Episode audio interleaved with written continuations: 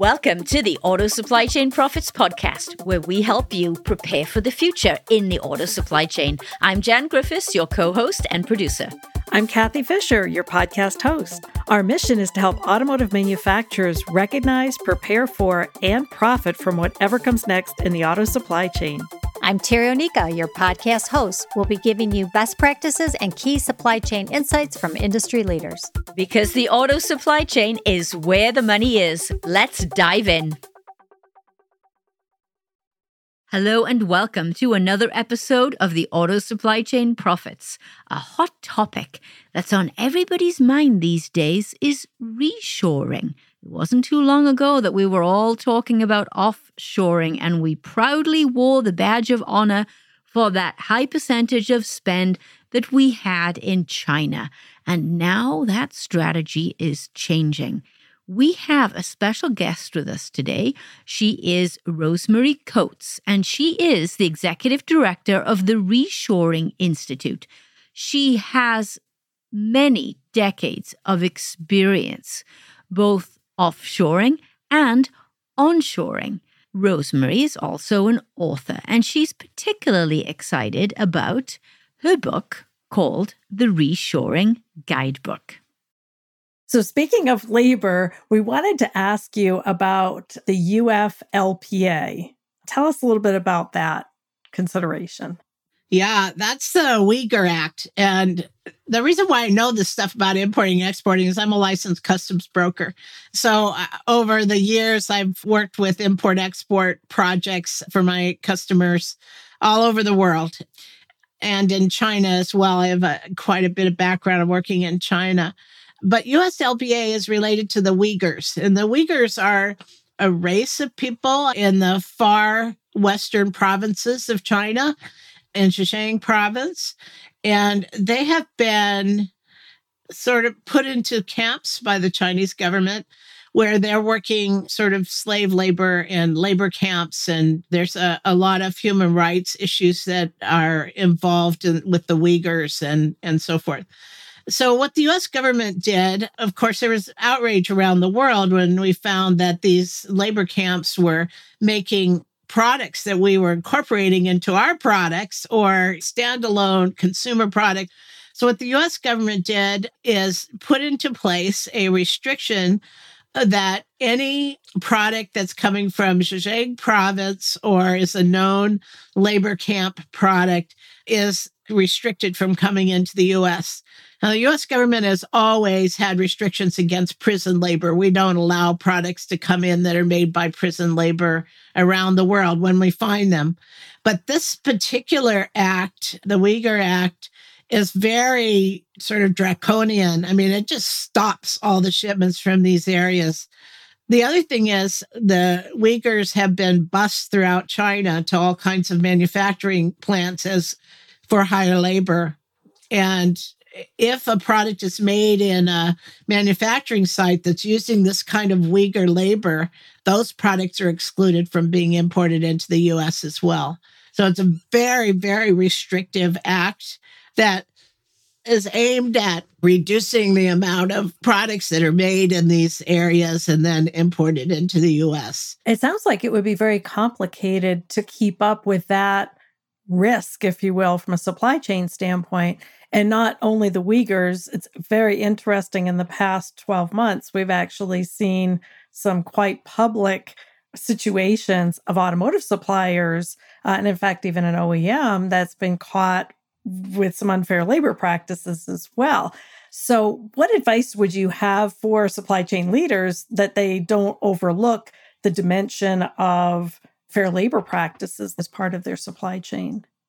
There's no question in my mind that that you have to have positive control over your supply chain. And you know, we've been preaching this for a while saying you can't just expect everybody to mind all the laws and do all the right things. You have to go out there and look at your supply chain. And that means not just once a year having a, a meeting in a conference room going over what business you've done together, but you need to go out to the factory and have a look. It means that you're not only having a look at the factory from time to time when you tell them you're coming, but also surprise visits And you also want to be there at the factory when they're making your product, not just any product. So there are lots of ways you can control this. You know, a great example is Apple. Um, they have uh, policies in place so they control their suppliers all the way down to the mine. If they're buying copper wire, for example, they're going to go visit that copper mine and control all the tier four, tier five, you know, all the way up to tier one suppliers. So they know what's happening in their supply chain, which is really admirable. But even with that, sometimes, you know, there are hidden things that, that are going on that you don't know about child labor sometimes or Uyghurs. but there's no substitute for uh, for very positively controlling your supply chain. And that means additional cost. So it's not like you can just you know snap your fingers and you have enough personnel to be flying around the world to look at things but you sure better know where are those things coming from who's making them what's the content are they being outsourced or there are subcontractors involved? All these things should be in your purview as a buyer of products. Rosemary you just said two words that every supply chain purchasing professional never wants to hear, and that is additional cost. In the automotive industry, as a recovering supply chain and purchasing professional, I will tell you that there's a reason that we went to China, and that was cost. And we can talk all day long about the ethical supply chain. We can talk about it's the right thing to do. We can talk about vulnerability. We can talk about all these things, and they all have value but at the end of the day, in automotive, purchasing people are judged rightly or wrongly by the cost of that product. And in all my decades in automotive supply chain, I never actually saw a company that had a really good handle around total acquisition cost. So when you're talking to heads of procurement in the automotive supply chain, they're faced with this need to reshore product, but there's a cost. What have you seen good companies do, whether it's in terms of harnessing the total value, putting together a total acquisition cost model? Give us some guidance because I know my colleagues out there are, are like, oh, no, it's going to cost a ton of money and it's going to impact my PPV and I'm going to lose my bonus. So, what advice do you have for purchasing professionals out there, Rosemary? It's got to come from executive management. But I would say 95% of the customers that I work with have some kind of incentive in purchasing departments based on cost. So the buyer gets a bonus or gets annual reviewed or whatever based on how much money they saved. Absolutely, right? yes. Which is a misalignment of uh, goals. If the executive team is saying, let's think about reshoring, or you know we should be able to mitigate the risk in our supply chain that has a spend associated with it. And so it's a misalignment of goals in the purchasing department with executive management goals. And until that's aligned nothing's going to make a difference. So really have to be at the executive level and know that you are going to institute policies and procedures that don't simply focus on cost savings. Certainly that's important, but also have another goal in mind, and that's maybe sustainability. It may be reshoring. It may be building your supply base in the US, but those things need to be rewarded as well if that's the direction that your senior executive leadership team is going. And so that misalignment of goals, until that's fixed, it's just not, nothing's going to work. Yes, totally agree with you. So, Rosemary, if an organization is committed to leaving China and let's say reshoring, what are the things that they really need to be thinking about strategically to affect that change that's not going to create a bunch of other problems for their business? That's a big question and a, another big pothole that a lot of companies step in when they decide they're going to bring their manufacturing back. You know, I spent many years helping companies offshore and establish manufacturing in China. I've been all over China. I've looked at a zillion factories. And I'll tell you, leaving is not going to be easy for a couple of reasons. So, first of all, most Chinese employees in your factory in China are on employment contracts. And those employment contracts are one or two years usually. And if you decide that you are going to have a layoff, which are very difficult in China, a layoff or a closing or, or moving your factory, that kind of thing, you have to pay out all of those employment contracts to the end. And that's a big surprise to a lot of companies. So there's a lot of wages that have to be paid out in order to move on or close your factory. So that's probably the biggest one. But there are also other things. You have to apply for a permit to leave China. And sure, you could essentially, you know, lock the door and turn off the lights and get on an airplane and leave but you'll never be allowed to come back to China. So if that happens, you violate those laws, you'll be excluded and will never be able to get a permit to come back to China. So you don't want to do that, right? But when a company decides to leave, they have to sort of plan for it and be strategic about it. So, first of all, you have to get a permit, and that can take six to nine months. And if you are in a strategic industry that China feels is important for their own building of their industry, they may never give you a permit because they don't want you to leave. They don't want that technology to leave. So that's, you know, another issue. Lots of companies, if they're manufacturing in China, will send tools and molds and dies or have a, a mold made in China and sent to the factory you're never getting those back. I'm telling you, even if your name's on those tools and you have a contract that says you own them, you're never getting them back. And that's because the point of view in China is if you've sent them a tool or something they use in their factory, it is part of their factory infrastructure going forward. And you can't get that back. And if you sue them in court in China, you're not going to win. So basically, you have to write off most of that investment, any tools and dies. And then, in addition to that, you've taught this factory how to make your product. You've given them the schematics. You have overseen the quality. You have a approved vendor list so they know who your vendors are. You've taught them the manufacturing processes.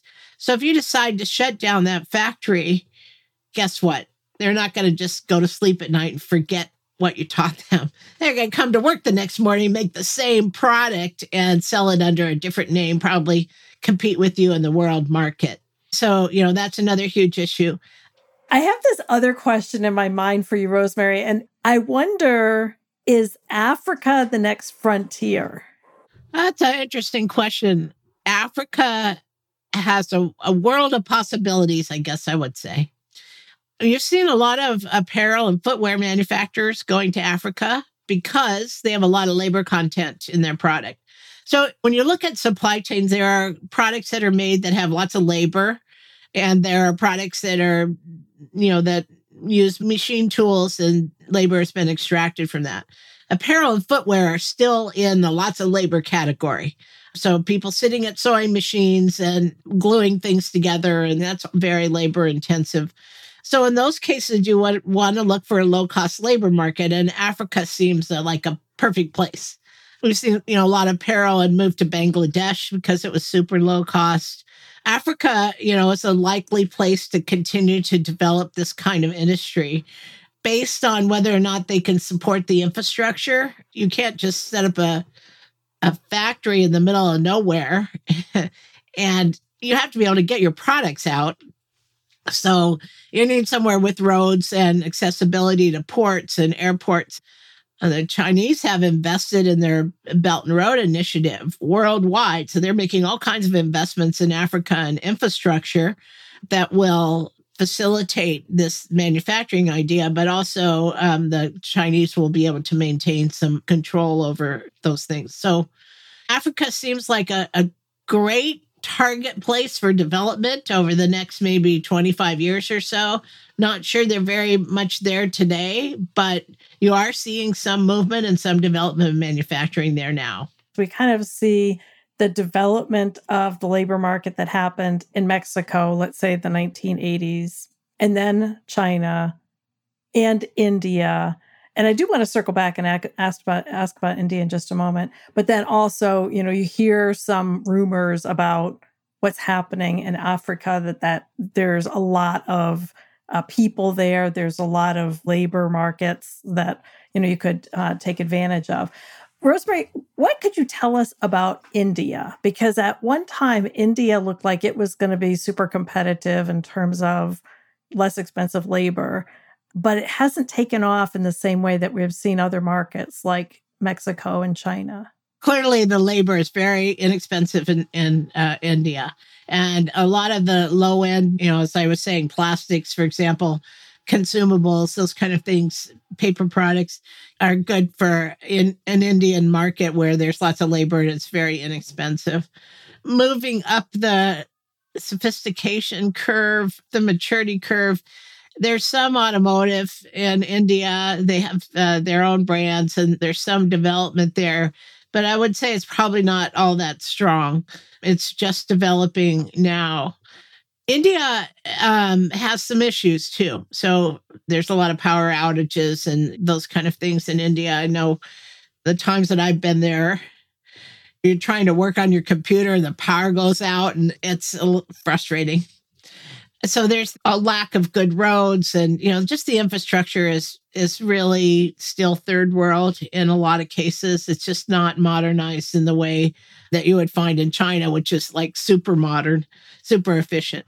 And then, you know, the other thing to consider is uh, if you're moving things over the ocean from China to the US, it's maybe two weeks or so um, in, in good weather. If you're moving it from India, it's four weeks. So you've got two additional weeks of inventory investment if you're procuring parts from India and two additional weeks of time should you have an issue. Uh, if you have a quality issue or something like that, you've got another two weeks to wait. And geographically, with respect to North America, it's not very convenient. So I'm a little lukewarm on India as a potential location. Much, I'm much more an advocate for Mexico if you're looking for a low cost labor market. At least you don't have to worry about having your you know your goods in a container offshore of long beach for three weeks waiting to get unloaded. In mexico you just drive across the border right? Yeah it's a lot easier. Well I, mean, i think the other thing too about mexico is that mexico is really well versed in automotive they speak the automotive language and that was one of my biggest struggles sourcing in China was just the the unwritten rules, if you will, the way that we do business in automotive was not well understood in China. And it certainly is and continues to evolve in Mexico. Yes. Well, since we've been almost all the way around the world, we might as well stop in Europe as well. I'm really curious. We talk about reshoring here to the US. Is there also reshoring happening in Europe? Or you know, are they pulling out of China as well? Yeah, I think not as enthusiastically as we are, but that's because you know we have the trade war going on, right? So the trade aspects of it, the bad relation we have with China now has changed in the past six or seven years. Europe is still favorable in terms of China, although there is a, a, a, movement to reshore. The Reshoring Institute worked with a group in Europe. Uh, a couple of years ago, that was funded by the EU. They they were funded with 20 million euros to investigate the possibilities of reshoring in across Europe. So there's development work, there's economic work that's going on so it, I think they're quite not not quite as enthusiastic.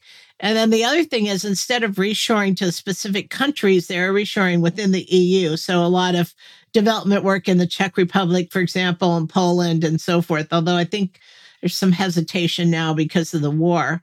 So Eastern Europe, though, is a very low cost area for sure, and a likely destination for uh, manufacturing alternatives in Europe. The other thing is that I understand after doing all this research with all these universities, with these, you know, academic thinkers, what they would say is that the consumers want it, the consumers would prefer local products.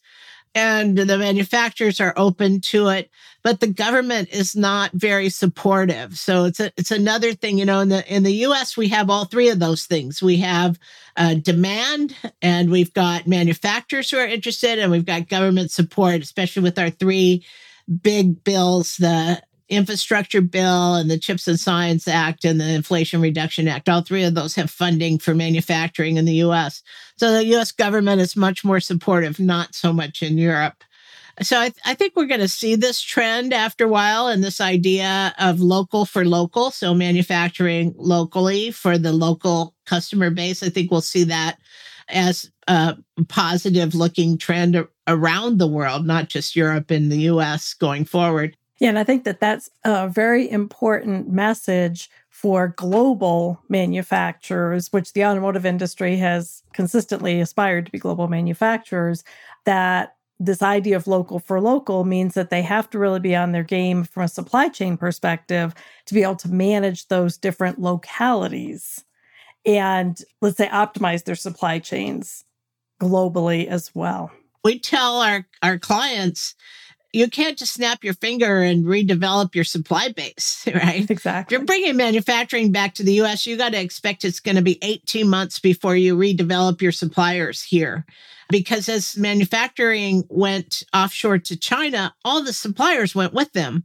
You have to redevelop all of that. And that's not a trivial task like I said, I we average we we tell people it's 12 to 18 months before you can really feel comfortable that you've made a good dent in sourcing in, in locally in the US. And I think that there's also besides just the sourcing, it's generationally rebuilding those talents in our uh, society because we really have lost a lot of the manufacturing know how and even the enthusiasm for those careers. But fortunately, I would say in the past five years in particular, we're seeing a strong motivation towards that direction. But that also requires manufacturers to think in the 21st century.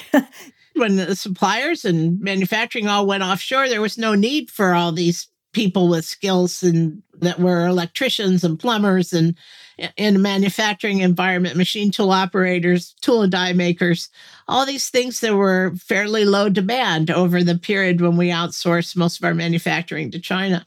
And today, with manufacturing coming back, we need all of those skills. I, I would say the community colleges across the country have done a very good job of stepping up and providing the kind of skills that are needed to fill those jobs.